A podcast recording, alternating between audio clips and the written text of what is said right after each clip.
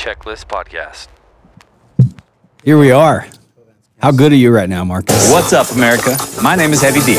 Yo, we're back. That's me, Heavy D. That's Mr. DJ Marcus Wing. You got the DJ noises in there?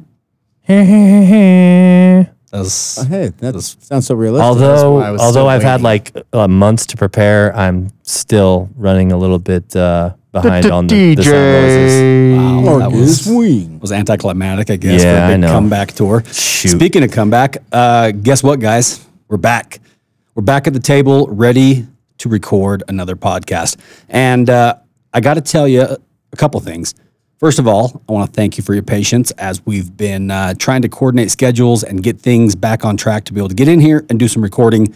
Um, but there is a reason for our absence. Uh, you know, doing this is a lot of work. I'm not going to lie to you and say that it's always just fun and games. I mean, don't get me wrong, I love getting in here, sitting around the table, hanging out with my boys and with unique guests and talking about cool stuff. But at the same time, it is a huge time commitment from sitting down here recording to Marcus's time editing and getting these things loaded up. Like, it's a lot of work. Um, well worth it, 100%, especially when we look uh, at our messages and our emails and DMs and stuff and we see so much positive feedback from so many of you uh, who are actually listening to this and implementing what we're teaching and actually changing your lives. So that's huge to us. There's a ton of value in that. Um, before I get into the meat and potatoes of tonight's uh, podcast, obviously, for those of you who are just joining us, I'll introduce you to the crew here. Um, longtime uh, friends, uh, pretty much feels like family to me. Uh, we all work together in some capacity and it's just good dudes. So to my right is DJ Marcus Wing. He is the audio man, and uh, apparently he's not season two. Can we call it season two? Yeah, we can call it season. This two. is season two, man. Post halftime. We're about twenty episodes in. First, that's a great first that's season. It. was a really good first season. You know what I like it. Yeah, season two. Our last episode was that with Billy Luber with the no, mortgage. that stuff? was uh, the bro down with uh, us and the muscle. Okay. Yeah kind so, of reflecting on the the journey, you know. So this will be episode like 19, 20, 20. Yeah, that episode was 20. good wrap up for season 1 actually to end on the bro, season 2. What did you call it? Bro down. To be bro honest down, with you, yeah. I didn't even I didn't even realize that was uh it, it really was kind of a wrap up. Fits nicely. Yeah, yeah. Fit, fit in well. Um, so obviously DJ Marcus Wing, a uh, long time good friend of mine, event producer, um, all around just AV genius. So we call him DJ Marcus Wayne because originally he started his career DJing at a little uh, Mormon nightclub that we used to frequent. and uh, thank you for your ten dollar donation. Yeah, you've only gone up from there. Um, next to him is one of our old new employees. Used to work for us, uh, took a small hiatus, and then came back. And uh, back with us is Mr. Josh Thompson, aka Burnout. Uh, surprise guest tonight. I didn't know he was joining us, and I'm actually pumped on it because uh, Josh is good friend of ours. He is kind of a multimedia genius, creates videos, pictures, all kinds of awesome online content for us. And he's also our parts manager here for the shop. So welcome to the show, Josh. Oh, I'm super pumped to be here. Big Return Josh. super pumped. Fun Return fact about Big Josh he is a phenomenal chef. This man can prepare probably the most delicious steak and potatoes you've ever had in your entire life. And I will put money on that. I'll That's right. The that. first time I met him is when I got to have some of this food. What did we eat? You put like a daiquiri mix in it or something, didn't he? Oh yeah. Oh yeah, I did like a. Uh, oh, and the potatoes. I don't know what it was. Yes. Didn't you put daiquiri mix in the potatoes or the chicken or something? Uh, the chicken. The okay. chicken. I did like a, a margarita mix. Yeah, that's what it was. Without the tequila, I did that, and then yeah, I did my. I'd like to partake. Tequila? Oh, it's unbelievable. So it is no joke. You yeah, taste it, and you're this? like. How did they make that flavor come out of a potato or a chicken? And there it is. It's just delicious. Yeah, that's the weird. magic of burnout. Congratulations. Uh, to my left is longtime best friend, pretty much like a brother to me, business partner, uh, and all around good dude, Mr. Diesel Dave. We missed you on the last couple podcasts because you have a busy schedule. I, am kind of busy, but not not any busier than my friends here. When I say busy, I mean you're very loyal to your to the commitments that you make, such as Young Men's on Wednesday night. Yep. That's why we're I trying know. to do this on a night other than Wednesday night because obviously we don't want to pull you away from your church obligations. Because guess who comes tomorrow night to the shop? Young men? The young men. Nice. It's weird. I was going to ask if we uh, I could bring mine too. Bring 'em on. This makes a great uh, visit, like a destination for the young men's and uh, you know mutual activities. Helped you guys understand for those of you who are LDS, which I think a good portion of our listeners are the same religion as we are. But for those of you who aren't, uh, young men's is a group in our church. Basically, what's the age group? Twelve to 16, 12 to eighteen. Yeah, they start them now. I think eleven. Uh, yeah. Uh, they're turning twelve. And basically, you're just partnered up in this, you know, in these groups with kids your age going through the same stuff, and you learn, uh, you know, church uh, and gospel and life principles together.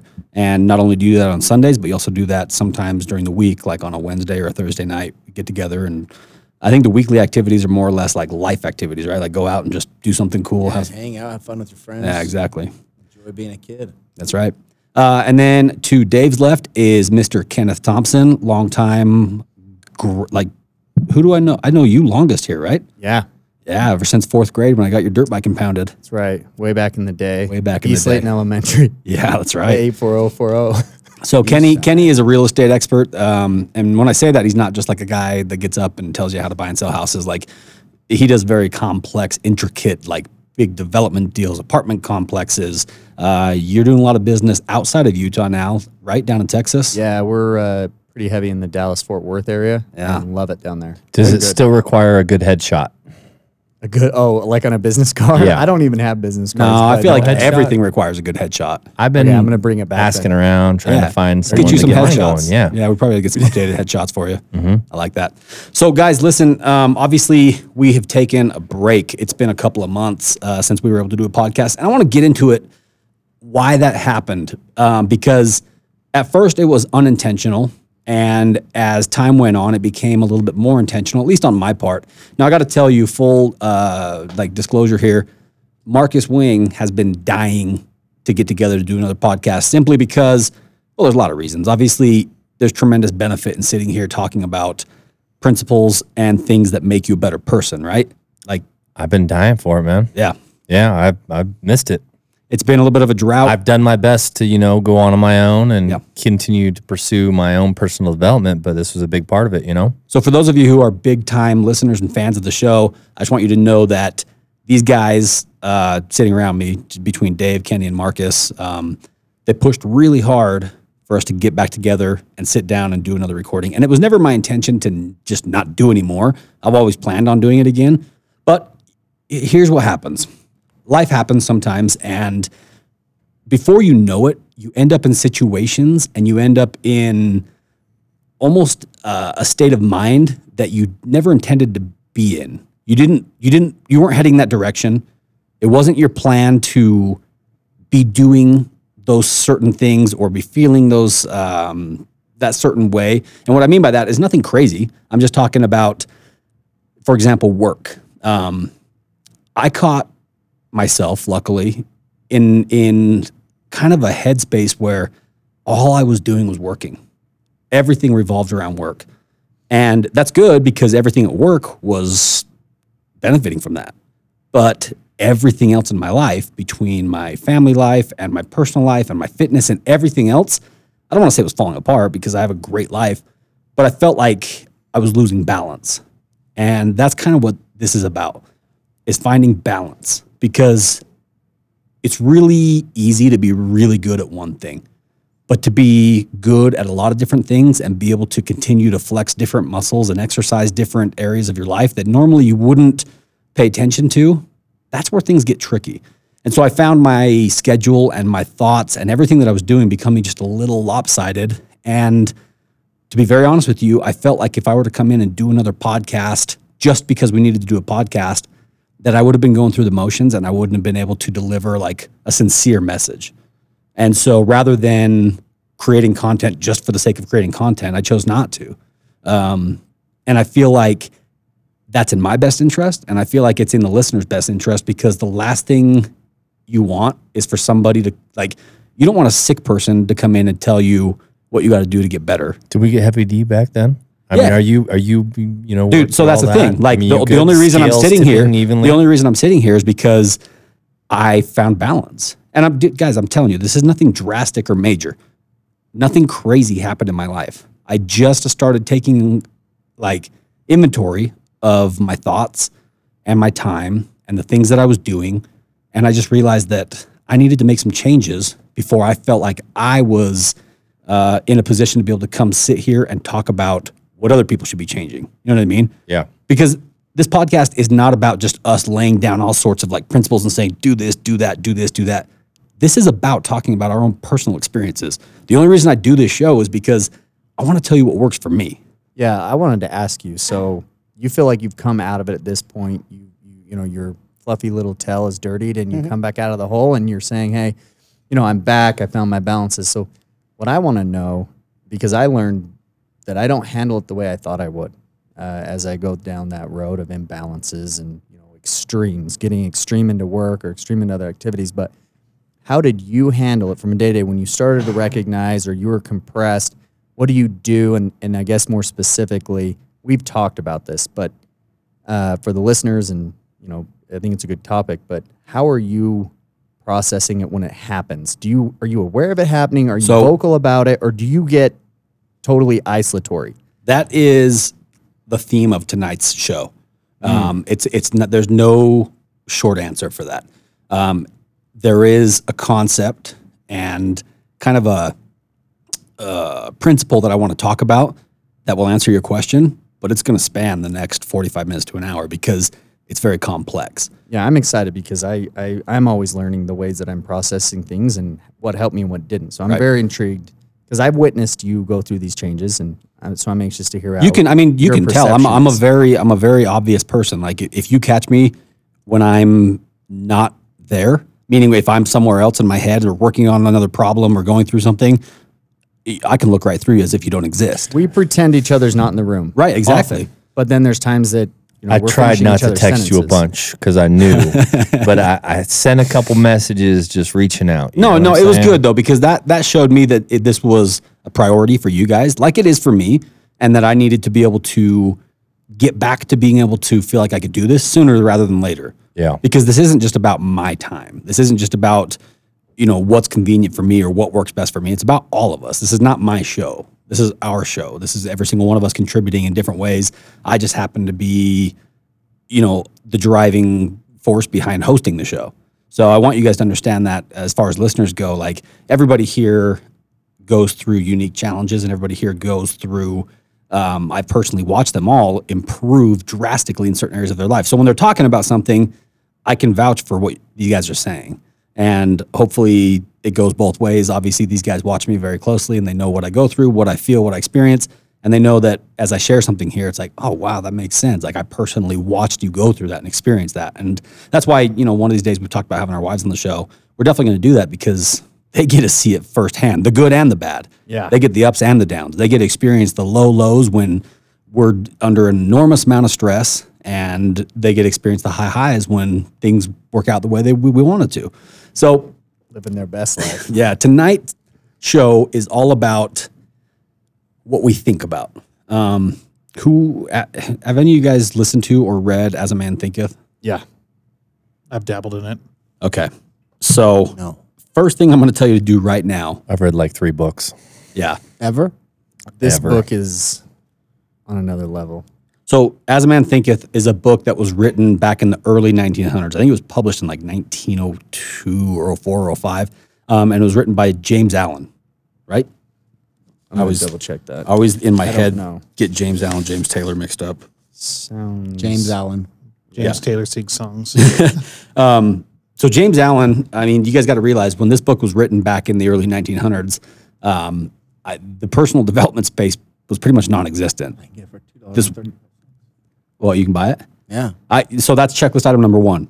Buy this book. i buy it on I'm Audible. it on Amazon I- I- right I, I- oh, one other one for a dollar. if I were you, get the paper copy and get the Audible version, the audiobook.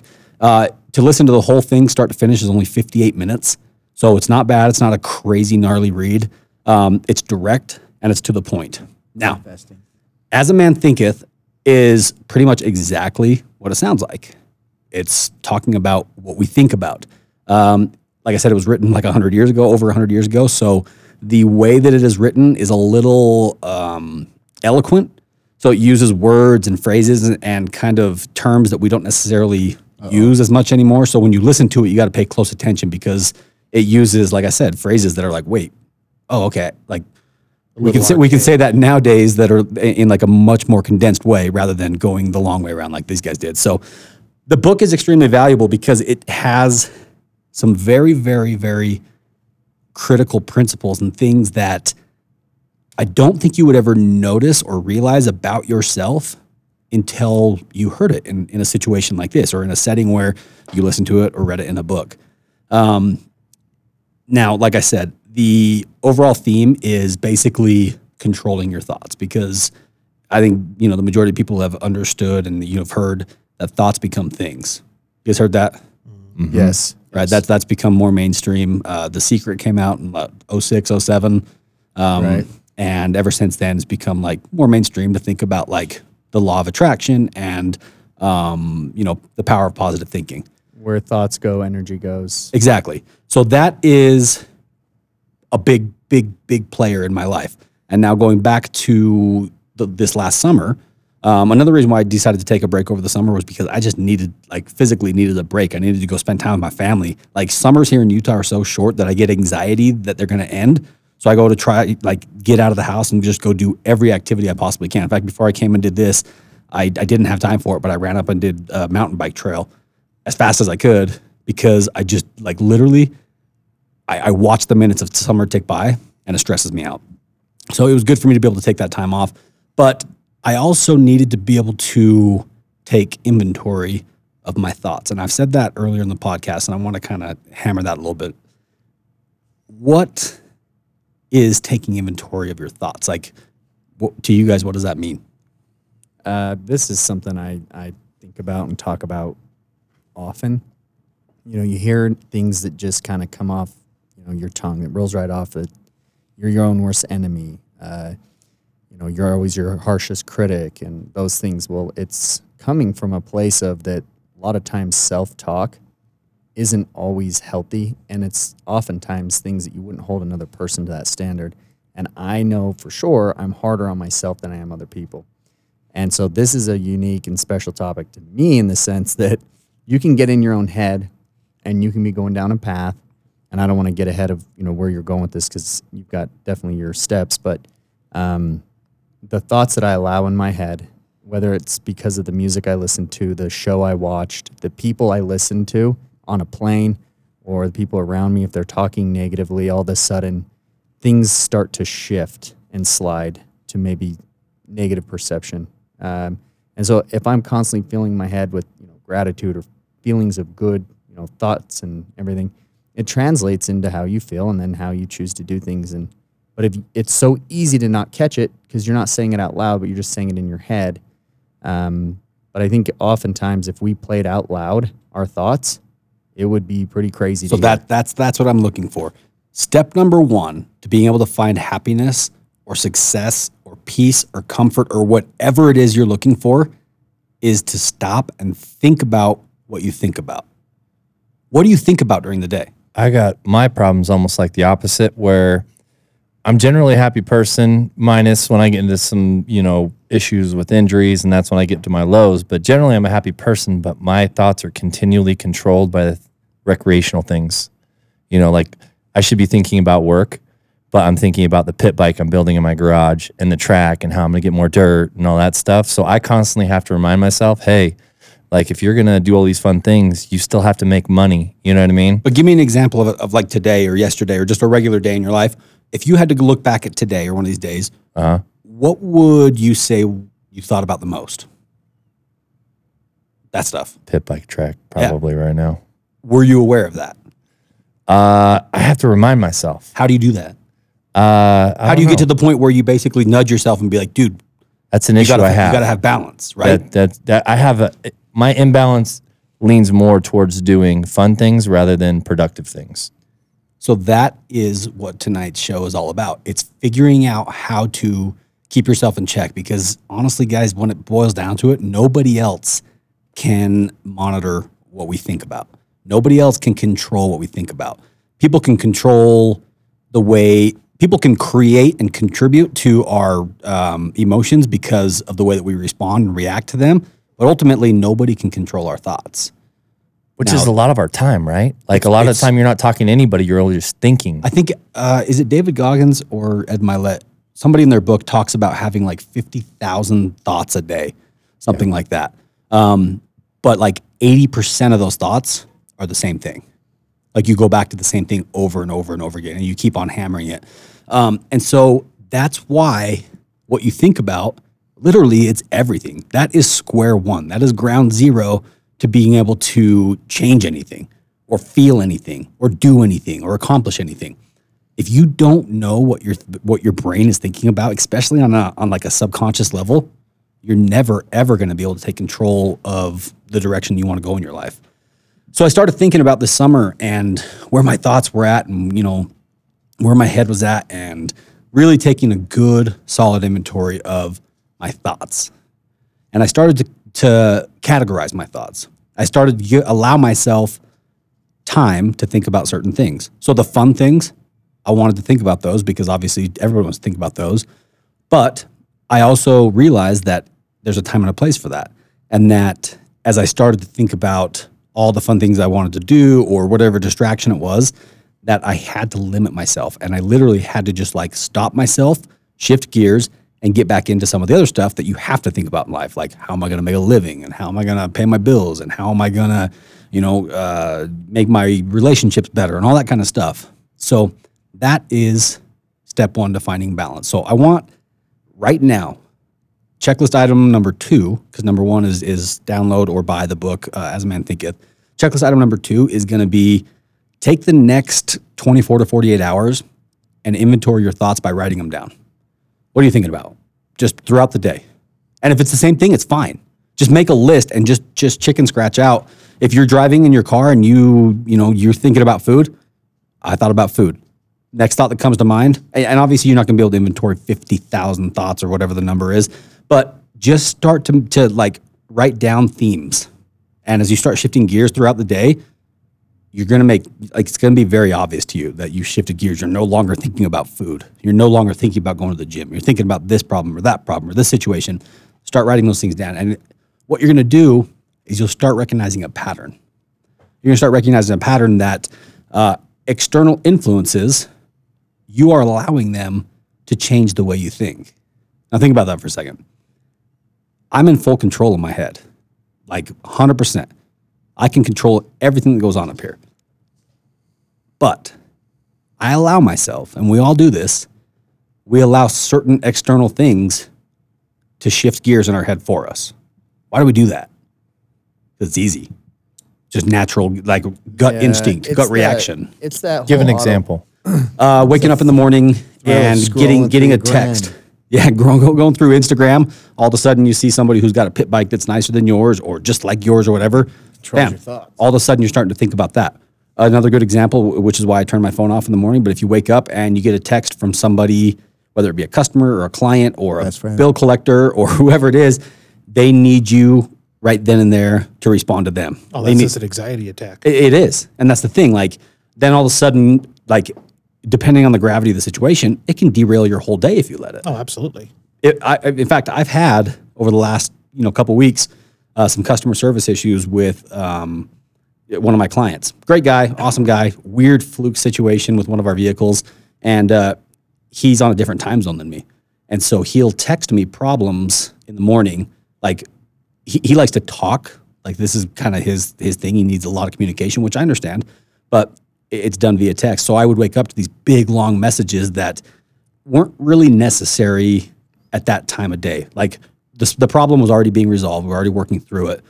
But I would wake up and I'd read these texts that were like, you know, just basically really hammering home the fact that there was a problem. We all knew that there was a problem. And I, I let, I'm not going to lie, I mean, nobody's perfect. I'm guilty of letting this affect the way that I felt. And this happened for two or three days. And I was like, God, like this is, I got to quit doing this. I got to quit looking at my phone. But I also want to take care of my customer. So how do I like, would I block my customer and just not talk to him? And ultimately, yeah, I did.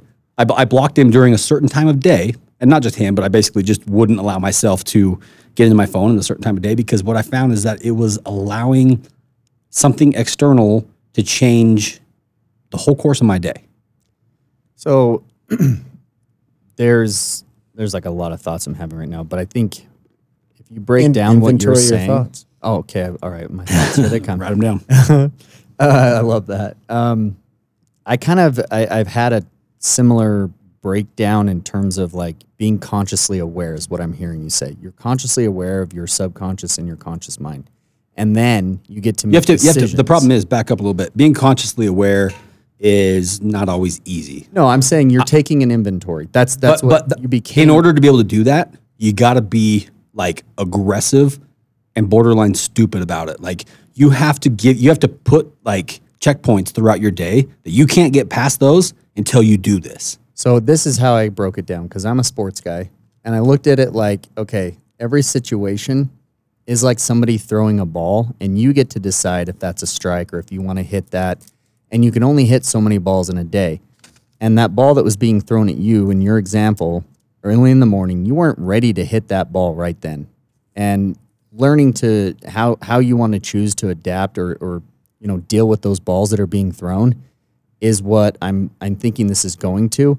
And there's circumstances you can't just block people. There's, you know, I have certain people I deal with on a regular basis or I work with and it's choosing what is the outcome I'm looking for, right? Is, is this a solution focused text? This is not a ball I'm willing to hit right now. I'm going to let it pass by me and I don't have to let it affect my day, but that takes being consciously aware. And like you're saying, that takes effort. And you're going to get frustrated because you're going to find yourself still hitting that ball at times because it's a habit. You're you're habitually just dealing with it, right? Like that guy's text in the morning. Whereas maybe if later in the day you're ready and prepared to hit that ball and then it's thrown, you can address it in a healthy way. And that's where this whole thing is like nobody's perfect. We're all we're, I mean, everyone's going to hit the balls wrong or you're not going to hit the right balls, but what matters is you start actually looking at the ball that's thrown and what you're getting out of it. Is this something that I want to deal with in a healthy way? Am I going to get a solution out of this? What is the outcome of this conversation, right? Davis, his analogy giving you flashbacks of the uh, baseball uh, star He celebrity all-star game. Yeah, I don't want to talk about that. Wait, I thought he I thought he hit a home run. I did hit a home run, but I also pitched a, like a 17-run inning. Oh, the meatball game. Yeah, you chucking meatballs. I I, tr- I threw every pitch I knew, and they just kept hitting them. I was like being stupid, throwing like ground balls, and they were hitting them. Curveballs. It was like they were playing croquet with me. It was weird. Their team was. Um, no, dude, I get what you're saying, and, and that is exactly the point that I'm trying to make. Um, the problem is if you haven't experienced this type of uh, personal Taking development, yeah. then it's really hard to know where to start. And so my goal tonight is to be able to basically create a, uh, a very simple checklist and things that you can do to be able to start this process right away. Right. Um, for really anybody, whether you're a beginner or advanced in, you know, the positive thinking is the best way to put it. Yeah. Uh, this will help you either remind you what you can be doing better or it'll help you kind of start a new program. So, one of the first lessons that you learn in the book, As a Man Thinketh, is um, it says, The aphorism, as a man thinketh in his heart, so is he, not only embraces the whole of a man's being, but it is so comprehensive as to reach out to every condition and circumstance of his life. A man is literally what he thinks, his character being the complete sum of all his thoughts. Yeah. Who we are is who we thought we were going to become. Yeah.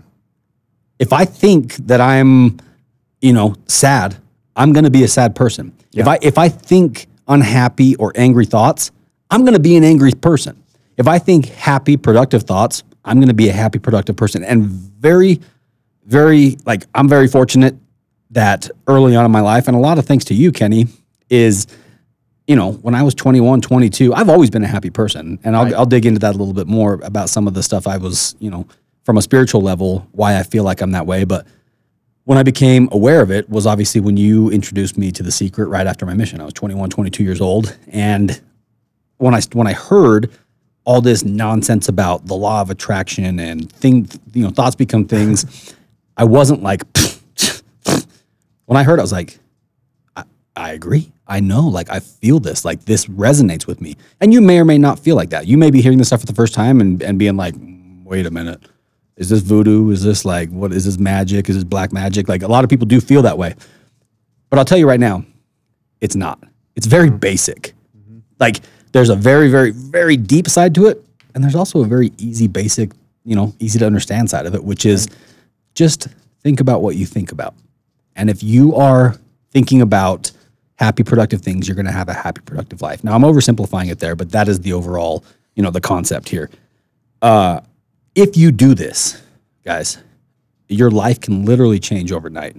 It's that powerful. And what I mean by that is have you ever been in a bad, sad, angry, upset mood and intentionally just grabbed a hold of yourself, said, get your shit together, shift gears, and be happy? Yeah, change your state. How is that easy? Is that hard? It depends how compressed I am, man. Marcus, what about you? Uh, I have a hard time with that.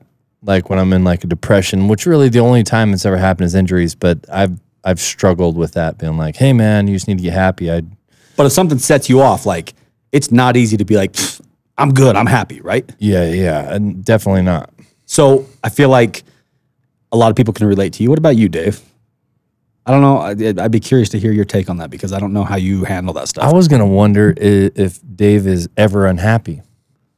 You can be, but you just don't let yourself be unhappy. Think happy thoughts. You know, it's like Peter Pan. I don't think I've ever seen you like in a bad spot. Well, it's like he's talking about. You are what you think about. So if you dwell on sad thoughts, you're gonna be sad. So that's something I figured out when I was little. Just don't think about it. Think about the good stuff. Yeah. You know what's crazy is that I don't ever tell you about drama. And I realized it one time when I was going to talk to you about something that was weird happening and it was kind of an uncomfortable situation. But it's because you're happy. I bring happy talk. I talk to you about happy things, right? And there's like a downer. You do talk to me about some really happy things. Right? Yeah. Because you're happy. So you attract happiness. I'm not going to bring you downers. I'm not going to try and bring you down. But someone else is down, you can feed into that so easy. Oh, it's yeah. so easy. It's so easy to talk about. That's one thing I love about Dave. The dude won't talk shit. Like no, it like, uh-uh. I, and it's it's to the point where sometimes I'm like, dude, just hear me out. Like listen to me. Like or agree, acknowledge me because you know it's it's not. It's like ninety nine percent of the time it's just me venting. Every once in a while I'm like, come on, dude, you got to acknowledge it. And he does a good job at obviously acknowledging certain concerns and stuff, but at the same time he doesn't feed into it because that's one of my favorite things to do is I see what other people are thinking about, the mood they're in, and I try and change it. I try to come in. I've there, seen you do this. Feed oh, them, oh, you feed do them it all jokes time. or something positive, get their mind off of it because nobody should be thinking about that stuff. I don't know if you consciously do that or if that's just part of your personality. That's probably why people like you so much because it's just part of who yeah, you are. People like me. I think absolutely. I don't know anybody who doesn't like you. Yeah, his knee jerk reaction is to like, you know, if there's an uncomfortable situation, he'll be like, hey, so how about, you know, and just like bring up a joke nice and joke. laugh about it and, it and it does change your state. It allows you to snap out of it, you know. But if he wanted to, he could feed into what he can see is going on. I've seen him consciously do this. An awkward thing happened and it was totally going to be talked about. And before it was, he just jumped right in and like changed the mood and the subject and we moved on. There's no reason to go down that road, but I'm pretty sure everyone in the room, including myself, was about to go down that rabbit hole. so here's one thing that I found myself doing. I've always prided myself on being a positive person, and my wife, like anytime I ever try to like use any of like anytime we ever have an argument, she's like, Dave, stop. Like, I know that you like if I'm ever trying to be upset or mad, she's like, You're trying too hard to be upset. She, she, she does. She's like, she's like, I know that you have control over your thoughts and your feelings and that you're just trying too hard to be upset or mad and you are not practicing what you preach. And I'm like, son of a bitch. like she like it's very clear. Like she gets me on it, and um, that's why I love her, and she that's why she's the perfect girl for me because she doesn't let me get away with stuff. She knows what I'm capable of. She knows what the uh, she has high expectations because. Um, obviously, that's who she is, and that's what I've established in our relationship. And I have the same high expectations of her. Um, but one thing that I've I've learned to do even more aggressively lately is you know, with success and wealth and all that kind of stuff comes, it's just like they say, more money, more problems. So it's like you're making more money. But dude, when I, am serious, when I heard that song back back when was that? 90s, like it was Notorious B.I.G. And I heard that song and I was just like, P Diddy. Yeah, right. Like, how does that work? More money solves problems, but it's not necessarily the case because as you or get more money it? and more wealth, it just it just problems. you have different problems and they yeah. become bigger problems and they become you know, the, the stakes get higher every single day. So I caught myself allowing myself to, to dwell on problems, not necessarily in like a, oh, I'm, you know, woe is me, I'm so, you know, picked on, but more in like a, I focused on the stuff I didn't like. And I just kept on focusing on like, man, I, ugh, I don't want to experience this. I don't want to feel that. But as I was feeling that, as I was thinking about what I didn't want to feel, I was feeling that way. Yes. Mm-hmm. Oh yeah. Just starts festering. It's crazy. So I started. Uh, I was listening to this to this um, you know audiobook that I listen to pretty regularly. I, I listen when I find something good. I listen to it over and over and over and over. I've listened to it as a man thinketh twice today. It's an hour long audiobook. Um, but Makes this one feel good. Yeah. No, this one is. It's very. Uh, it's very simple. It's it's law of attraction, positive thinking for dummies, basically. And I'm a dummy. Um, but it says if you're ever feeling down, or if you're ever feeling upset, if you're ever feeling like you know dwelling on negative thoughts, just start laughing. Yeah, literally just start laughing.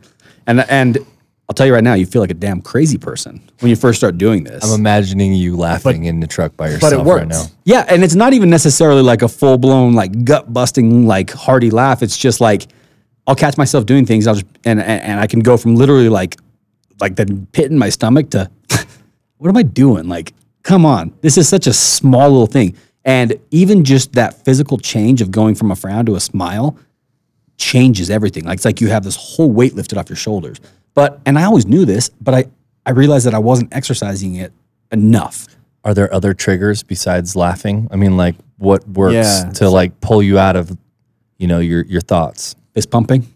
Fist pump. Tony no joke. If, no joke. I will go. I will literally do like the old like the like the like the yeah, yeah, like the feel good like I'll do it because I'll think about something that I've accomplished or achieved or that I'm happy about or I'm stoked about. If I'm if I if I'm you and I'm having a bad day and I need to change my state immediately, I think about the pit bike track that I have in my backyard and how awesome it is and how lucky I am and you just do like a good like it's as if you were feeling it and seeing that pit bike track in your backyard for the first time. But you can do that all the time. Yeah. And it may sound crazy, but I'm telling you right now, that triggers you into a completely different headspace. It, it instantly works. Instantly. It's, you know, for me at least, um, 80s music will actually get yep. me out of my funk. Yep. To where I'm just like, all right. Yep. I'm, I've got, I'm, I'm good to go. I'm, you know, because it's all like pumped up music. It's not that down tempo stuff. It's not stuff that's bringing you down. It's all just kind of more mm-hmm. name a song, uptone, and just I'm ready to go again. Name a song. Uh, let's go. Oh, Sherrie, Steve Perry. Man Eater. Oh. Oh, Eater? Sherrie Steve Perry.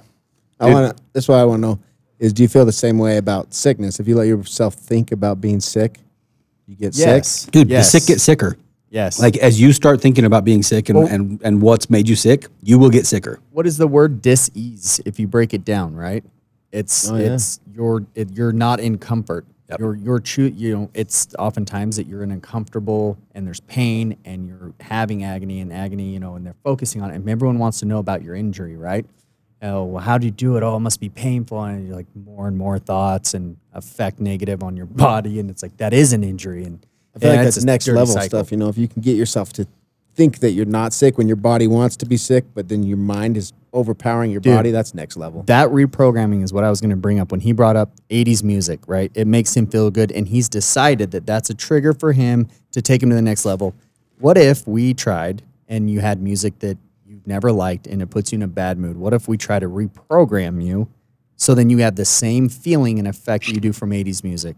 You can link a enjoyable memory or feelings or emotions to that other kind of music that you had a bad connotation to that's where it gets kind of that other advanced level is how you can reprogram yourself to not feel that way. Like if you're around your in laws or something that you maybe don't or whatever the situation is. I love my in laws. Right, me too.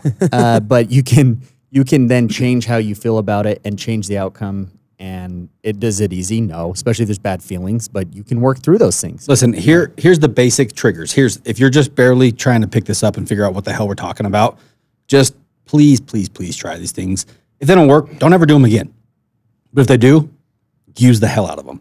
So, number one, just laugh. Whether it be a short little scoff or a snicker or whatever it is, just take, like, I don't care if you're in the worst mood or you just got the worst news. Here's a good example. I'm thinking about laughing right now. No, here's, here's like a good example. It. Here, Dave, when you rolled the snowcat, we haven't told the story very much because it's, it's fairly sensitive. When you rolled the snowcat down the cliff and I came and found you, what's the first thing I did?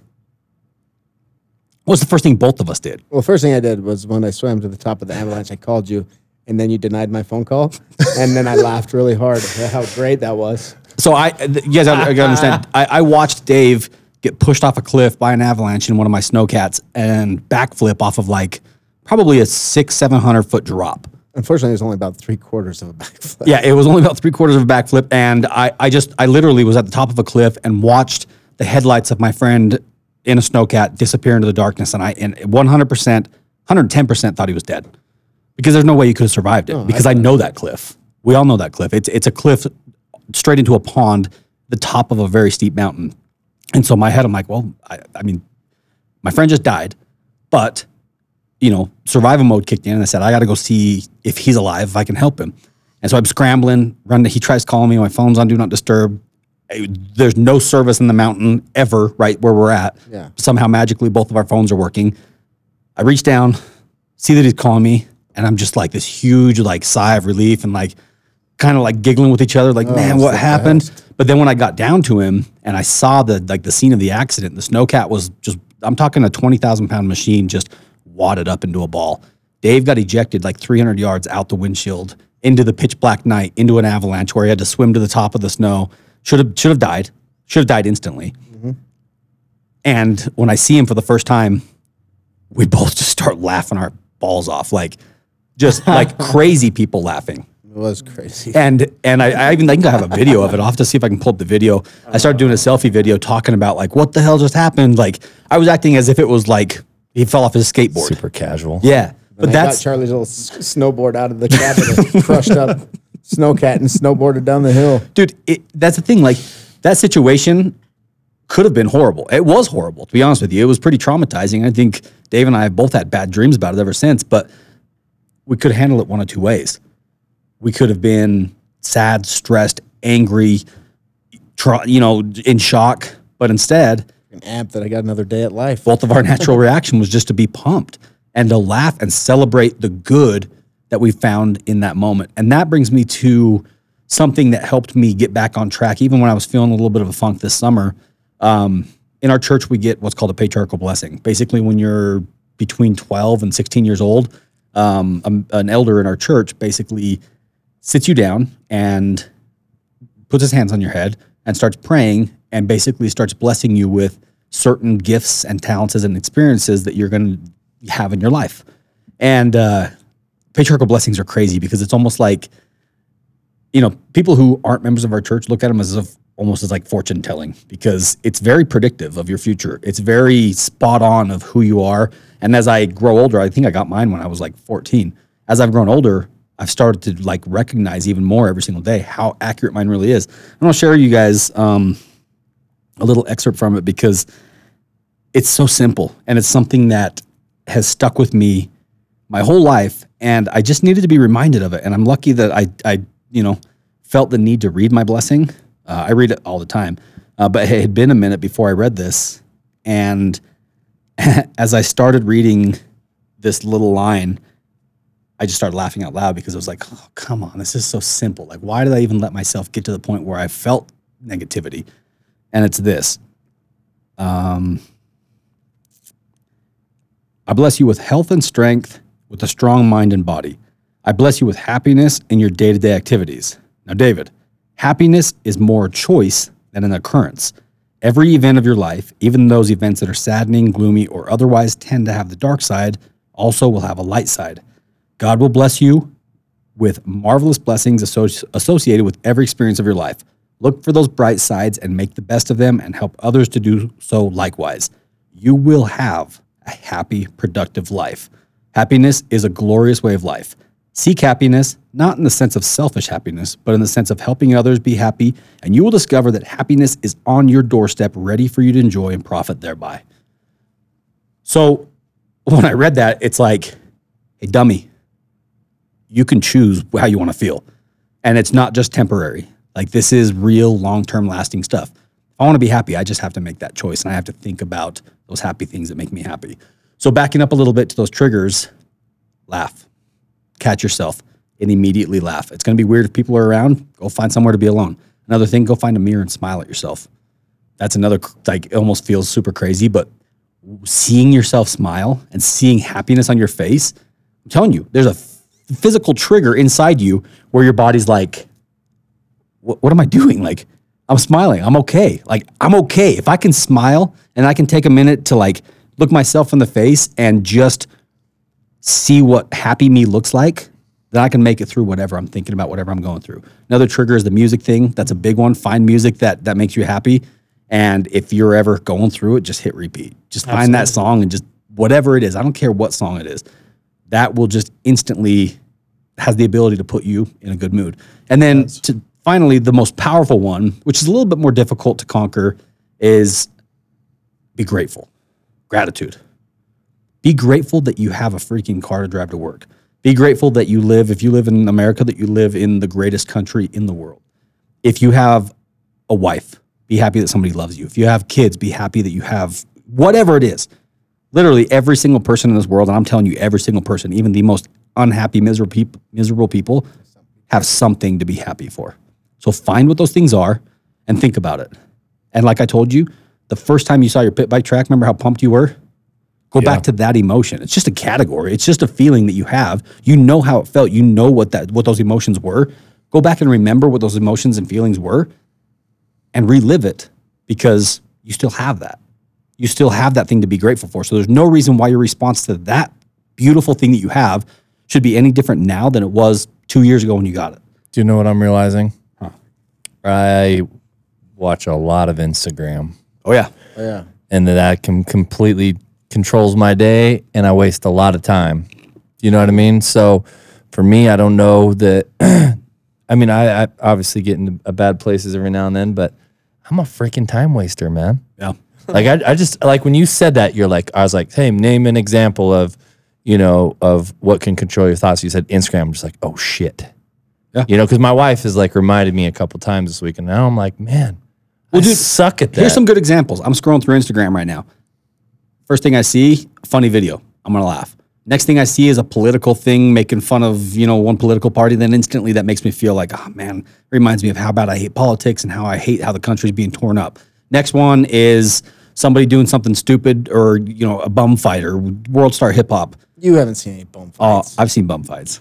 Yeah, there, I was I actually watching one earlier, dude. I, I, I literally was watching a video that one of my buddies posted earlier of of a couple of guys fighting in a pizza place, and I spent the whole sixty seconds watching that, waiting to see what would happen, and um, and it was just it left me with like a just ugh. I need to get off Instagram. You should, and and I need a trigger, and I'm thinking like like I'm like man I to this is my like struggle I'm like, man, I'm I'm a real freaking time waster. To create an album in your phone of things that you love to see, whether they're pictures of your projects, of your family, of your kids writing, whatever it is. And you may feel crazy going back and looking at those things over and over again. Like a vision board. But I'll tell you right now, that has the ability to change the way you think and feel more powerfully than anything else. So if you ever feel like you're wasting time on Instagram, go scroll through photos of your family. Or even better, not even better, another alternative would be go learn something. Mm-hmm. Today, I, I, I this is no joke. Today, I caught myself.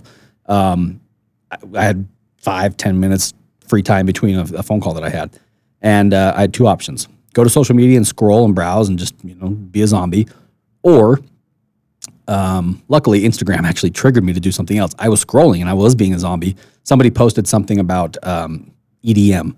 Now EDM is not dance music. that's not what I'm talking about. EDM is electric electrical discharge machining. Basically, it's a way that you can cut materials really, really, really, really small with this wire and this electrical discharge. And I was like, man, that's really cool. Bam. Next thing you know, I'm on YouTube learning all about EDM. And I've heard people say it in my industry forever, and I never really fully understood it. Now I know it. Took 10 minutes and I learned all about it. And I feel freaking great because I didn't spend that time looking at what the Joneses have on Instagram or watching, you know, street fights. And that's one of the other things that with social media, sometimes it can actually bring you down because you see what, you know, the Joneses have. Dude, all you do is compare yourself to everybody yeah, else. And it's going to bring yourself down because, you know, you should never be able to compare yourself to others. Yep. Well, what I happened mean, here is it filtered you into something where you learned more. Right. So I took, can, there's good and bad with it. That's what I'm saying. Our business is made on Instagram, and social media is an amazing tool. Without social media, social media, we wouldn't have this podcast. But learn how to use it. Yeah. Leverage it for your benefit and for the benefit of others instead of just basically being too lazy to have your own thoughts and feelings, and so you're just allowing this app on your phone to create those thoughts and feelings for you. Right. That's yeah. ultimately what we do. So when when you break down what it is you're saying, I liken it into like a diet. Okay, like let's just for example, Marcus is saying you know he's scrolling through Instagram right, and he's filling his head with whatever's coming along. Well, oftentimes you're not aware of what you're eating. You're filling your body with stuff that maybe you're not going to get out of it what you want. You're not going to get energy or protein or, you know, sustain. You're not going to get the body out of it if you're putting, you know, not good things in it.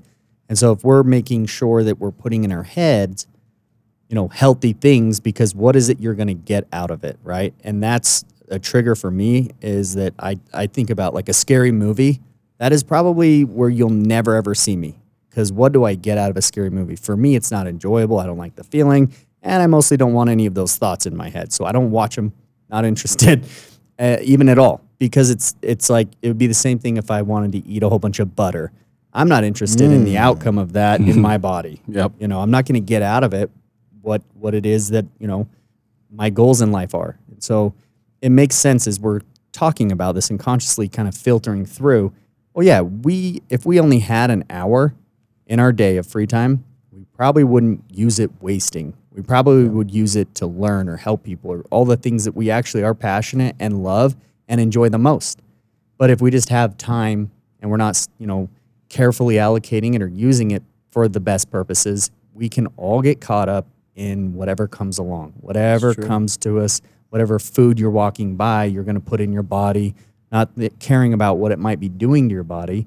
But if we know what we want, I know the kind of person I want to be in life. I want to do the things that help me get there. I mean, am I always doing it? No. I veg totally. There's times I need to be entertained. I need to, you know, enjoy things, but I'm and that's that's perfectly okay. It's all about balance.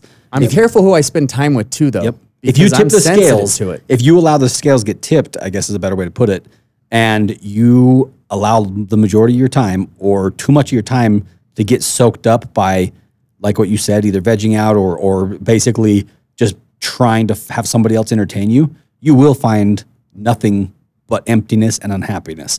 So here's here I'm going to play this audio clip for you because I'm trying to obviously this is crazy because there's so many deviations that we can take from this topic, not deviations, but we can dive deeper into literally every single aspect and component of this. I want to try to keep us on track and thread the needle through um, these principles that the book teaches because I think when you first listen to or hear or read this book, you're pro- a lot of it may go right over your head. So I'm trying to help simplify that a little bit for you because it took me, I'm not joking, guys, it took me 20 times of listening to this book before I started like really grabbing a hold of the principles. And even then, I printed off a study guide online from somebody who broke it down into mo- better principles and like more easily understandable line items because that's the type of person I am. And if you're a simple guy like me, this should help. So this uh, audio clip is from um, an album called uh, Law of Attraction. Uh, Law of Attraction Secrets, I believe, is the artist, and the album is called Positive Thinking is a Bunch of Crap. If you're on Spotify or any of these uh, audio platforms, go download this and listen to every single song on this album or song. I guess it's a track. But here's the intro. Listen to this. Investing in you using the power of positive thinking. Introduction Positive thinking is a bunch of crap and crap makes great fertilizer. A positive attitude may not solve all your problems, but it will annoy enough people to make it worth the effort. A quote from Herm Albright. At some um. point in your life, you've probably heard about the power of positive thinking. Basically, this is a theory that contends if you believe good things will happen to you, there will be some sort of cataclysmic shift in the energies surrounding you which will actually cause good things to happen to you. For as many people who believe in the power of positive thinking, there are many more who believe it's all a bunch of new age pop psychology drivel or sugar-coated Peter Pan platitudes. Well, here's the kicker. They're all right. You see, positive thinking is a system of beliefs. So, so that is the intro. And as I started thinking about that, when you hear something and and you know you haven't heard it before, but you know it's true. You know that feeling you get, like, oh, you're right, like you're right. When I heard that, I knew he was right because it just depends on on what kind of power you give it. If you give your thoughts power to make you sad or unhappy, you're going to be sad and unhappy. If you give your pots your thoughts the power to make you happy and change your complete like, state of mind and make you excited, well, that's true too. It works either way. So you just got to learn how to use it to benefit you, unless you want to be sad you want to be sad? this is a great way to be sad. Don't be sad. That's a great way to find unhappiness. I want to be the Bruce Lee of my thoughts right now. That's all I'm thinking. I'm like, man, I want to master it and be able to turn it on and off. And you know so, what I mean? So the, the way to do that is the next principle in the book, which is um, as the plant springs from and could not be without the seed, so every act of a man springs from the hidden seeds of thought and could not have appeared without them. This applies equally to those acts called spontaneous and unpremeditated as to those which are deliberately executed. So, as we're thinking through the day and we're going throughout our, you know, tasks, what are the seeds that we're planting? That's it.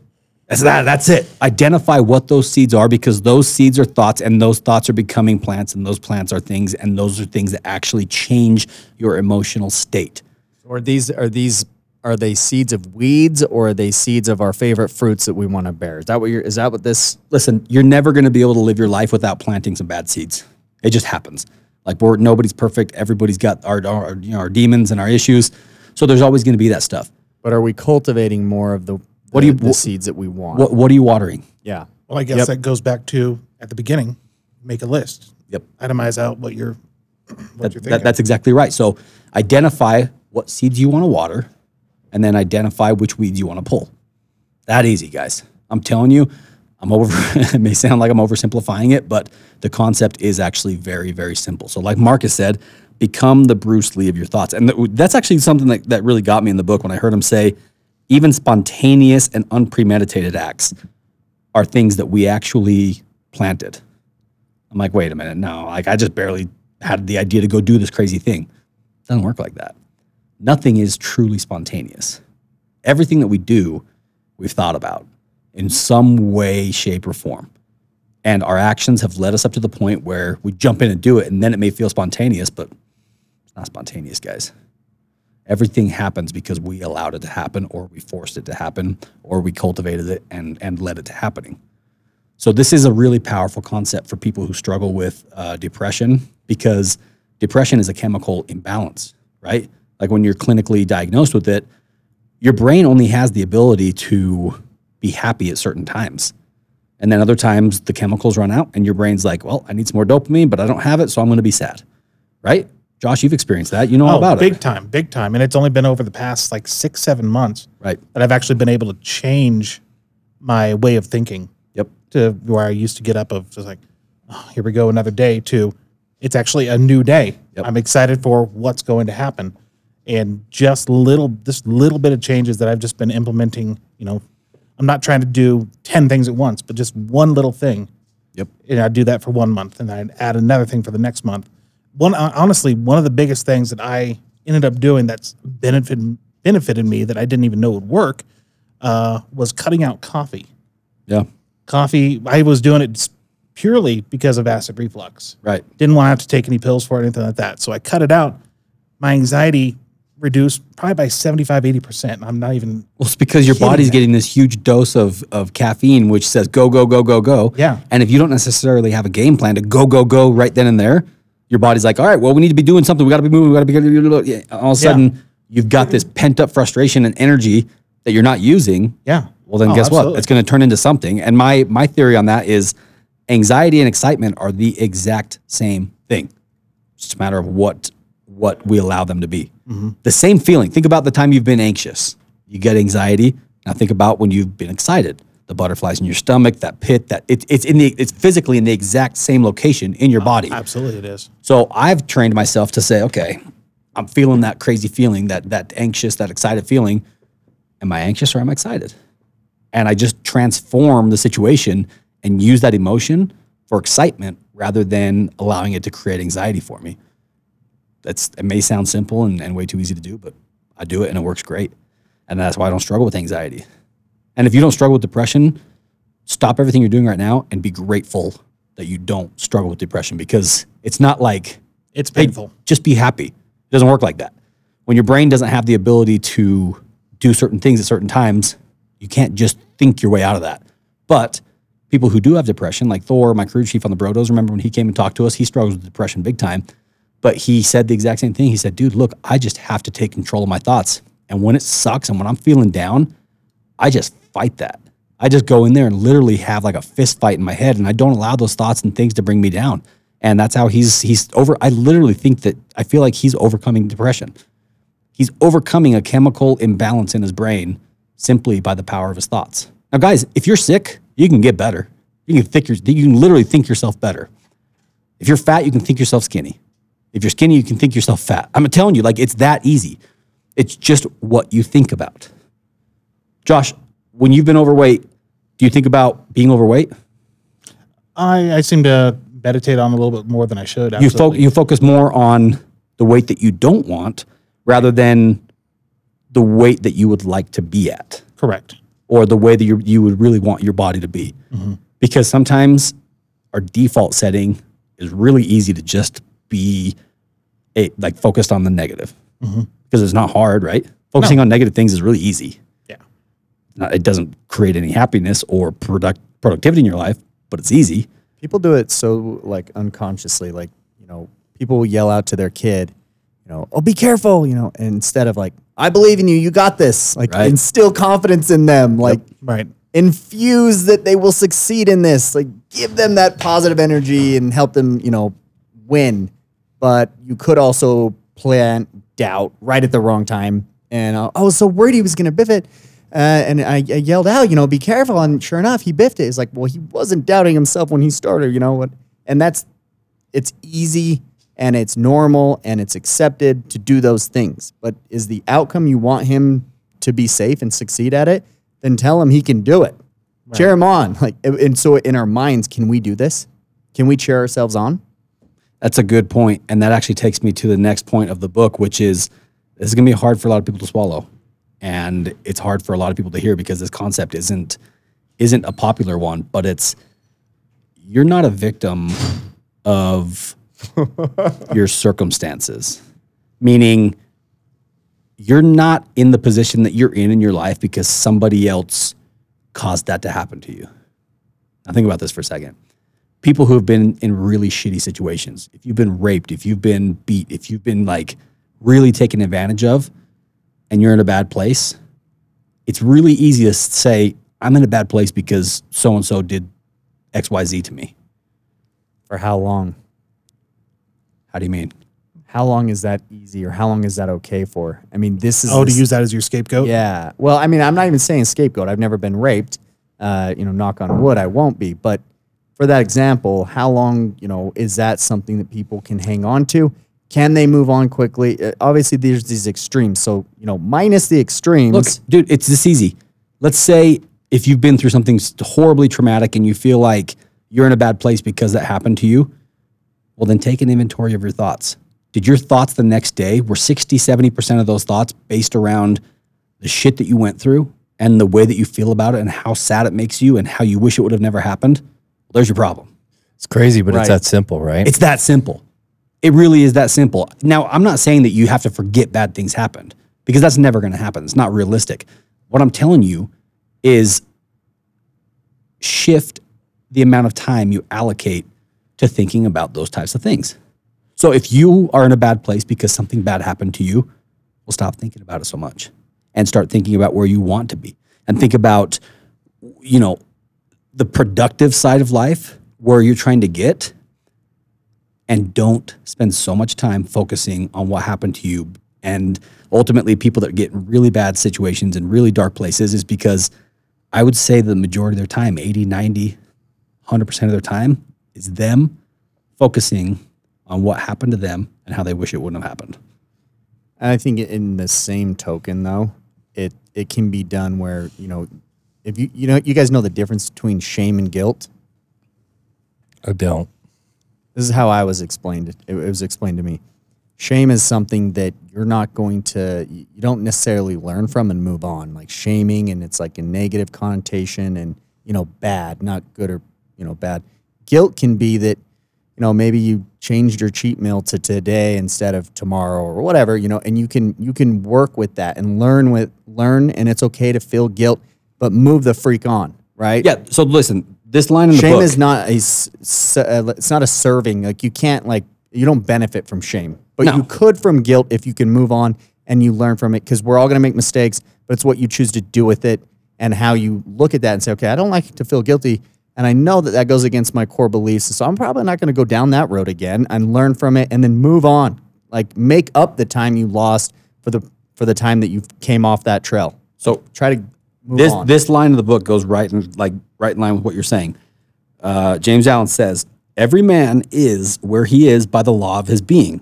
The thoughts which he has built into his character have brought him there, and in the arrangement of his life, there is no element of chance, but all is the result of a law which cannot err."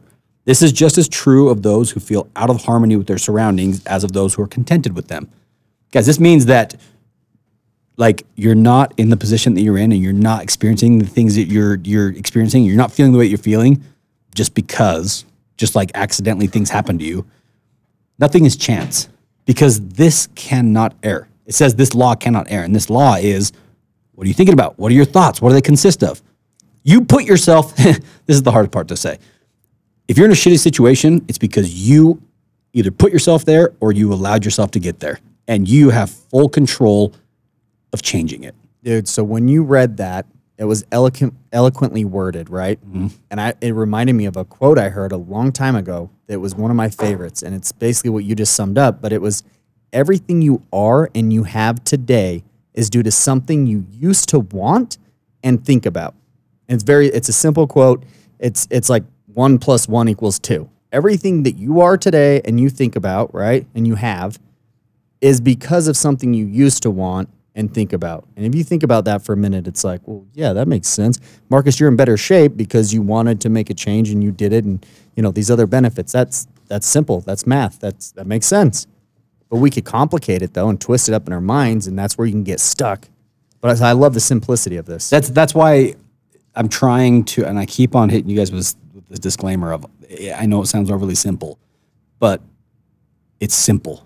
It is really really, really simple when you start breaking it down. Now, learning how to practice this and being diligent with it, that's a different story. That's not so simple. But we're, we're literally giving you the like step one, step two, step three, the things that you can start doing today to start shifting this and so I'm that sure it works it takes, in your favor. I'm sure it takes practice too. It's not like I'm going to start tomorrow and turn all this on and it's going to be fixed. Dude, you it's have to do it like you lift some weights. conditioning. You know what I mean? You're going to have to get better at it and eventually you may not be good at it tomorrow, but you know, in a couple months down the road, maybe you're a lot better than you were when you started. You know no different. I mean? It's no different than going to the gym. It's yeah. no different than working out any other muscle, except for this one has way more lasting impacts on your life. Uh, another line in the book, which I really love. Um, this one's powerful. Um, basically, I'm just going to read it for you. It's, it's long, but it's good. Good thoughts and actions can never produce bad results. Bad thoughts and actions can never produce good results. This is but saying that nothing can come from corn but corn, nothing from nettles but nettles. Men understand this law in the natural world and work with it, but a few, no, but few understand it in the mental and moral world, though its operation there is just as simple and undeviating, and they therefore do not cooperate with it condition and circumstance of his life. Nope. Um, yeah, so that's the end of that part. It, it, it, goes back to the whole part of being simple. Nothing can come from corn but corn. What does that mean? I mean if you plant corn, you're going to get corn. You're not going to get potatoes. So this is very simple. If you're thinking about good thoughts and actions can never produce bad results, is that true? Yeah. How I mean, think about it. Can good thoughts and actions, now you may not get immediately what you were hoping to get out of it, and somebody may respond differently, and some external force may be like, ooh, you know, uh, distract you for a minute. But ultimately, good thoughts and good actions are always, always, always going to produce good results. It's it's science. It's the universe. It's not some magical law. And if you've been thinking about it, you've probably been making steps to get closer to those thoughts, which means you're closer to achieving your goal than you were before you were thinking. Hundred percent. Absolutely. So I think people are going to struggle with this a little bit. I, I get it and it makes sense to me. But I've heard, I don't know how many meetings I've been in, and someone's like, well, you know, I think he had good intentions and, you know, he really did all he could. And, you know, it was kind of destined to fail from the beginning or whatever. And like kind of taking the responsibility away from the situation because he's a good person and he did his best and all those things, right?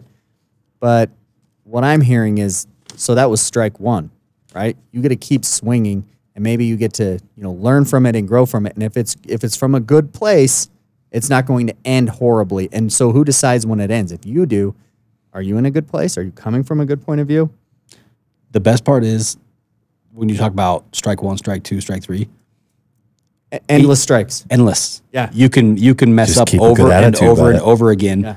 but as long as you're constantly correcting yourself and and being aware of those thoughts and actions bam. Guys, I'm telling you, it's that you decide easy. how long you want to be in the batter's box. Guys, you I'm, can decide it's two pitches or 200. Just start with one thought a day.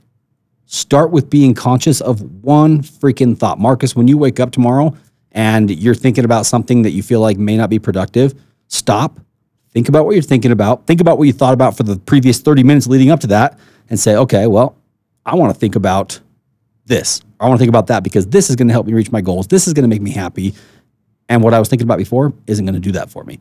Now, if you have ADD like me, it's really hard to stay focused on one thought for very long.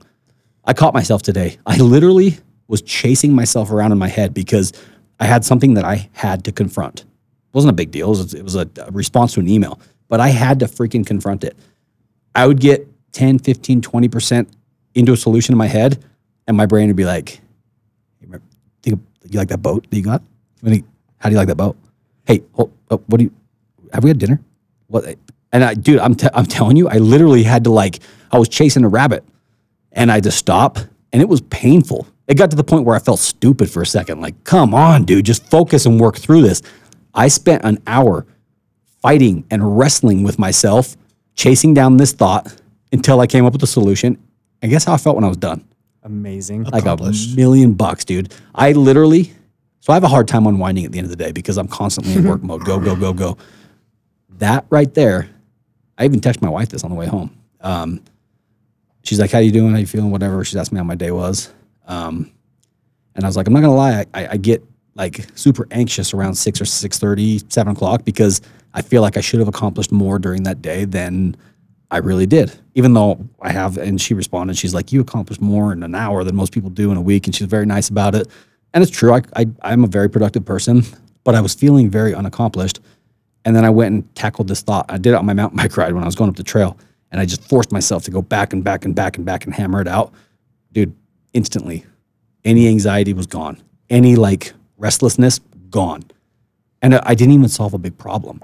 But I trained myself to be able to work through something that had to be worked through in a positive way and make it made it a productive, happy experience rather than letting it be something that was just nagging me, nagging, nagging, nagging, just looming over me because that's what it was doing. It literally was just looming over me. And uh, I've found that that is, this isn't the only time I've done that. I've done this a lot in my life. And like I said, especially for somebody like me who I feel has a really hard time focusing on one thing at a time, um, it's very powerful. And whether you have ADD or you don't, just find a way and find some time to be able to focus on this or that or one thing rather than letting your thoughts bounce all over the place. Because in this day and age, dude, it's so freaking easy to get distracted. If you don't want to think about something, all you got to do is just pull up your phone, right? And then bam, Instagram takes you to a different planet. Yeah. All these distractions are so readily available where they didn't used to be. This is why like I envy the guys that grew up in, you know, the 1800s and the Wild West and times without technology because they were Focus. forced to sit and think through. That's why I think some of the coolest, greatest innovations ever were created during these times because they didn't have those distractions. And I know that during those times they still had distractions, but I don't think it was like it is today where it's like so instant gratification. Like I don't want to rattlesnakes. yeah, it was, it was, the, uh, the good old hoop and a stick yeah. pushing that down the street. and so, I, I, think I'm gonna have to write some things down. I, you know what I mean? I like constant reminders, like to look at, like open it up, be like, okay, this is what I'm supposed to be thinking about. This is what I want to do is what I want to accomplish. You know what I mean? Did I tell you guys? I think I've mentioned this on one of the podcasts. Uh, free form writing. Basically, I, bu- I bought a journal. Do it and stayed. And, and I caught myself uh, when I started feeling a little unproductive. I realized I wasn't doing it.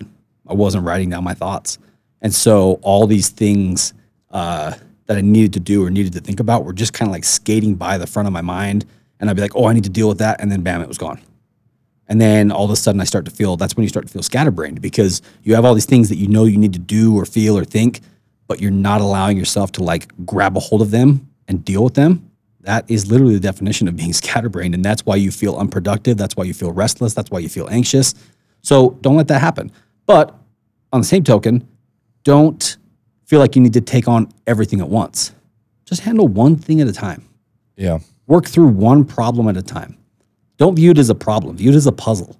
View it as something that you just got to figure out a solution to. Just take on the challenge, and whether you resolve it or you don't, at least if you, I promise you right now, if you give it a good, honest effort, you'll feel like a million bucks.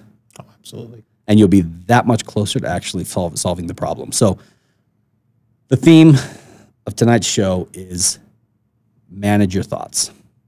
Think about what you're thinking about and pay close attention to it. Start writing it down. Start keeping track of it. Start keeping an inventory of it. And I promise you, if you do this within 24 to 48 hours, it'll happen this quickly. Your attitude and your state of mind will change. And if you're unhappy, I promise you, this will bring you more happiness than you had yesterday. This may not solve your problems long term. Eh, well, it will, but it's not going to do it immediately. But you will experience more satisfaction and more happiness the minute you start working on this. So our checklist, Marcus, did you write down those first? The first item was was to buy the book as a man thinketh. Yep, get the audio book, audiobook or the uh, paperback and read it. Number two was write down your thoughts. Write uh, down. Have an inventory. Write down and inventory. I'm writing this stuff down because that's part of the checklist for me is writing my own checklist. Um, and the best way to do the writing down your thoughts and inventorying them is just do that free form writing that I was telling you about. It doesn't have to be eloquent. It doesn't have to be a beautiful story. In fact, it's best if it doesn't make sense to anybody but you. Bunch of chicken scratch. That's all it is, because you'll be able to go back and reference that and be like, oh yeah, that's that's what I was thinking about. Yeah. And you'll find that what you think about throughout the day, it's who you are. It's what you've become, and it's what you're going to continue to be. It's just that simple. What was number three? Uh, I can't remember, but I've got a bunch of the, like the triggers. That's right. So number three is going to be find your trigger, and um, the best like the best place to start that and label that would be laugh.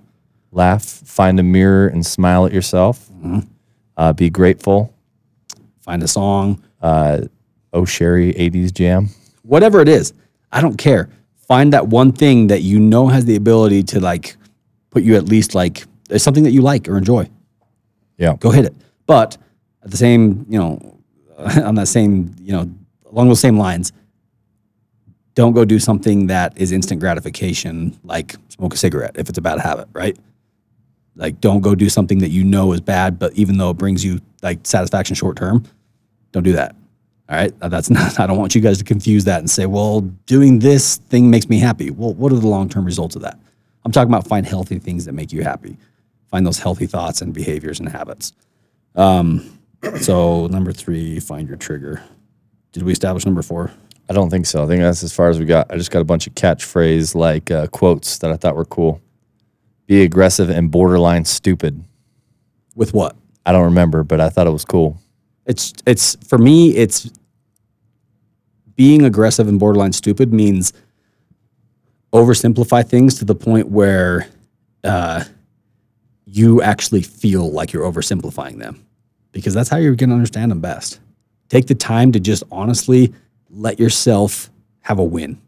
Like work through the the these little situations and dilemmas and problems and be aggressive about it and I'm telling you this is the key to happiness because it's like my blessing told me, happiness is a choice. It's not an occurrence. It's not something that happened to you.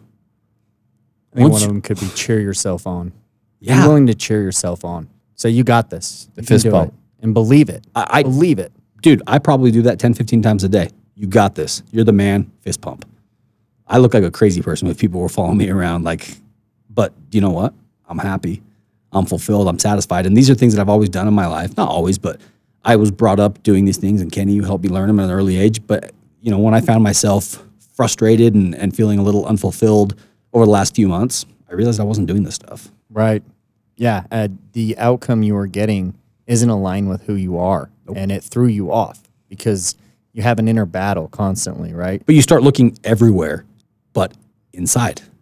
Right. So you start looking at all these external things. Are you pissing me off? Are you pissing me off? Is that person, you know, who's doing this to me? Why do I feel this way? Problem is, doing they were that. all probably right. They were all pissing off because you were already pissed off. It, it makes it even a harder cycle to break and that's where I think it you you have to consciously go back to like if you treat your mind like your body and you know what it is you want, right? You want to you want to be buff or you want to be skinny, you want to whatever, and you focus on those things, then you're more careful what you're putting into it, like you are food or whatever. Like I know this sounds I know I've mentioned this a few times, but like if I look at food like it's fuel, I know I'm going to have this sustained energy for this amount of time. I'm going to give my muscles the nutrients it needs and all these things so I can have a good workout or recover from workout. I mean, there's a purpose for it if we think about what we're going to get out of something over the next hour, like you do food, like each meal is going to help fuel you. Well, what is going to fuel your thoughts? What is going to help fuel me to be the person I, I know I am and I want to be more of? Is it vegging out? There's times I'm going to enjoy some enjoyment, right? Or is it going to be learning, like Dave mentioned earlier? Is it going to be focusing on enjoyable, you know, memories? Uh, one of the one of the things Tony Robbins does, and I love this, is that he, he has this moment where you – focus on something that made you the greatest joy. Maybe as when your child was born, you think about it, you focus on it, you put it in the palm of your hand, you squeeze it tighter and tighter, and you focus on that emotion, that energy, and that great joy. And then you amplify it by 10 and more and more and more and more. And then you just accept that feeling and you can change your state just like that, just by going down memory lane on something that you love and that brings you happiness. So maybe instead of like your child being born, it was like the process of conceiving your child, making the baby. You know what I'm saying? I like that. Mm. You times that, that by might, ten. Yeah, I like that. And then you multiply that, and then what? Yeah, what do you get? Well, hopefully, yeah. Well, at the end of the day, I I just I love this conversation. I love this topic uh, because we're always in our heads. And and you and I had a conversation not too long ago where I, t- I shared with you that I made a commitment to talk to other people about what's rattling around in my head simply because at work, if I try to put everything on myself and I think that I, it's all stuff that I have to fix or whatever, what do I have employees for? What do I have people that help me with these things? And if I give it to them and trust they can help me and do those things, then all of a sudden that burden was getting lighter. But if I set them up disappointment or don't think they can help, I mean, it just is interesting. So we had this conversation, you know, I think while you were going through a little bit of this battle in terms of what am I allowing my thoughts to do round and around and around? I have to get them out. I do. That's what works for me. I have to get them out. And, it, and it's being careful who you talk to because they can feed into it. It goes round and round even faster. Or you can talk to somebody like Dave, Kylie, uh, Diesel Dave, and he's going to help you see the good in it. And he'll ask you the hard questions like, huh, well, how does that make you feel? He'll do those things and make you feel better and love you for it. And so everyone should just get to know this guy. If you see him, mob him, please. uh, they already do. So here's how we're going to wrap it up. And we're going to wrap it up with the final principle here um, that I feel like is a good one to focus on. And I'm going to read again. I'm sorry for reading this stuff line for line, word for word, but honestly, it's the only way to get the message across because he delivered this stuff so clearly. Uh, he says, a man only begins to be a man when he ceases to whine and revile and commences to search for the hidden justice which regulates his life. And as he adapts his mind to that regulating factor, he ceases to accuse others as the cause of his condition and builds himself up in strong and noble thoughts. Cease to kick against circumstances, but begins to use them as aids to his more rapid progress and as a means of discovering the hidden powers and possibilities within himself. What's that mean? Stop bitching. Stop moaning. Stop crying. It's not going to bring you any sort of happiness. Now, Doesn't listen, get you anywhere. It's okay to grieve. It's okay to feel sadness. It's okay to feel anger. But those are temporary emotions that you need to move past quickly. Best way to put it. Stop becoming a victim. Stop feeling like you're where you're at because some outside person influence or circumstance put you there. If you're in a bad spot, it's because you let yourself get there. Season two, man, kicked it off with a heater. yeah. This is this is honestly kicked it off with something you that I personally. What do you mean? Well, I just feel like you're talking to me. I'm sitting here looking right at you. I'm like, man, shit, I'm doing this wrong. Bro, doing this, this, is wrong. why we do this. I'm talking to myself. I'm just like, I'm so stoked right now, man. Be conscious of it. Be aware of it. I got a checklist, completely unrelated though, and it's something that you kind of initiated. What's that? the Diesel Dave Challenge. Fitness. Oh yeah. You have no idea? No, you got to wear a long sleeve hooded t-shirt oh, yeah, and, you cannot stop your workout till it's completely 100% stoked or, or soaked yeah. from your sweat. And and you're stoked. Yeah, and you're stoked. Yeah. So I, stoked I, I, you did that video. You showed him in the gym, and like he was wearing like a hood and his long sleeve, and it was completely soaked. Dude, that was a terrible example. Too, I want to try that. When I'm talking, Dave's soaked. Like he is his hoodie starts out gray and he leaves there and it's a black. He can literally wring it out. And I've seen him dripping from it before, and I'd be like, dude, we're just like run through the sprinklers? I literally thought like he got himself wet. Can that be I've a been, checklist item? I've been thinking challenge? about leaving an empty cup in front of the gym and wringing my shirt out into it and see. And when it when it's filled all the way up, that's when I'm done. That'd that's be pretty you, cool. That's how you. Pay that's how he dues. sets the bar, dude. Now, you can't leave unless you put as much. If in. you do it, I want to see the pictures. So send it to us. I say we all on do. the we Instagram all cup and go for. I have to hydrate, bro. Ten hours. Yeah. Yeah, that's I love it, dude. Add it to the checklist. That is Yeah. that is uh, unrelated to the exact topic that we're talking left about, field. but I love it because it's the same thing. You know, when we talked about adding, what we talk about, I buy those popcorner things to the checklist once. Yeah. Yeah. And I had I saw people all over the damn country buying those things and sending me pictures, and they were loving them. So I just want to see a bunch of sweaty men in full length t shirts. You know what I mean? it's, uh, it's a strange fetish, but I know. can, I can get into that. I, You go sweatsuits. We go sweatsuits. Yeah, we can get sweats. Do we still have our matching tracksuits from uh, 07, Uh, 08? me, you, and Boog. I swear I still have that kicking around I got that Did picture for sure. tank? Yeah. Doc. Huh? I meant to Wait, say what? Doc. Were you there when he tried to rename himself? No. He's not Bug, remember? He wanted us to call him Tank or Doc. I mean, both both are pretty cool names. Dude, I love it. Bug's a man. Like I, I think Bug. I met up with him in this. Washington D.C. Bug's doing well, dude. Yeah, he's killing it, man. He's a uh, super super doing super good with his work and yep. he's happy and keep on, keep he was on, working out. He's he's been listening to the podcast. He's a good example of somebody who I, I've watched him personally take control of like circumstances and thoughts and and make the best of them. Yeah, we actually talked quite a bit like uh, about uh, some of the trigger stuff that he works with that like gets him to overcome certain situations like with anxiety. Yeah, and he swears by them and he's dude. I'm telling you, find those freaking good. triggers. Yeah. Something triggers you, whether it's a, a laugh, smile, tap your fingers, bonk this, twist that. Like there's they're real things. Yeah. It's physical things that are simple and easy to understand. You just need to find out what works for you. So listen, guys, uh, obviously we love you all. We appreciate you listening.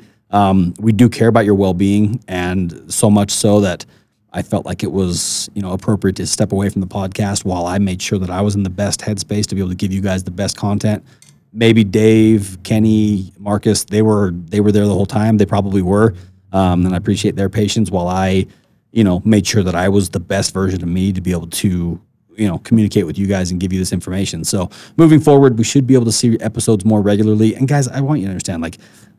I, I feel like I keep telling you this, but I didn't go through anything major. And I feel like that's a critical thing to remember because even dumb little things we allow us to pull ourselves so far off track. And I think that's what I, I allowed to happen just dumb little things. And I forgot about this, forgot about that. And uh, just realized that I wasn't being the, you know, ultimate version of myself, which uh, I'm constantly striving to become every day. And that's the reason why we do this. And that's the reason why we want, we want you guys to implement the checklist items because I'm telling you, it will change your life overnight. That simple, guys. Thank you for listening. Share it with a friend. Please subscribe, review it, do all that good stuff for us, and we will see you next week.